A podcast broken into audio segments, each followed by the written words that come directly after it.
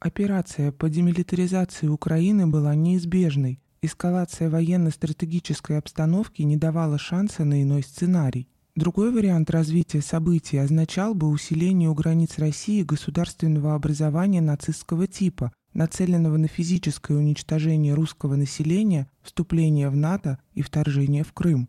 Делать вид, что этой угрозы нет, было бы безответственно и преступно. Мы не можем больше позволить себе допустить повторение событий 22 июня 1941 года – это не просто вопрос безопасности, это вопрос нашего выживания как народа, как нации.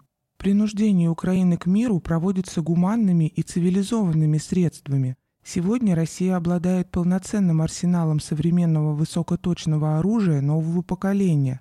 Эти вооружения позволяют уничтожать военную инфраструктуру и военные объекты противника без жертв среди гражданского населения. Поэтому надо сразу расставить акценты. Россия не ведет войну ни с мирными гражданами, ни с личным составом ВСУ, которому предложено разойтись по домам и который сейчас массово покидает позиции. Россия не ставит своей целью оккупацию Украины, которой пугали западные СМИ последние два месяца. Цель – это нейтралитет Украины, который, кстати, долгое время был закреплен в ее Конституции – этот статус, без сомнения, стал бы благом и для самой Украины, и для всего мира. Есть много шансов на то, что в нынешних условиях этой цели удастся достичь быстро. Если в 20 веке для того, чтобы получить на своих границах нейтральную Финляндию, нашим войскам приходилось штурмовать линию Маннергейма и громить группировку вермахта в Арктике, то нейтрализация Украины может произойти фактически бескровно.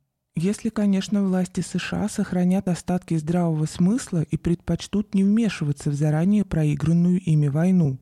Некоторые сравнивают наши действия на Украине с американскими операциями в Югославии, Ираке и Ливии. Надо сказать, что это сравнение абсолютно неправомерно. Американцы бомбили гражданские объекты, уничтожали мирное население, закладывали предпосылки для продолжения гражданского конфликта в этих странах. Везде они оставляли после себя выжженную землю, пепелище. У России абсолютно другая стратегия. Мы хотим принести мир на землю Украины и иметь рядом с собой дружественную страну, стабильного и процветающего соседа, не дать ей совершить самоубийство. Совсем недавно мы остановили две кровавые бойни на территории бывшего Советского Союза. Российские миротворцы принесли мир в Казахстан, который на сутки оказался во власти экстремистов и бандитов. Еще раньше миротворцы встали между враждующими сторонами в Карабахе, смогли остановить войну между Арменией и Азербайджаном.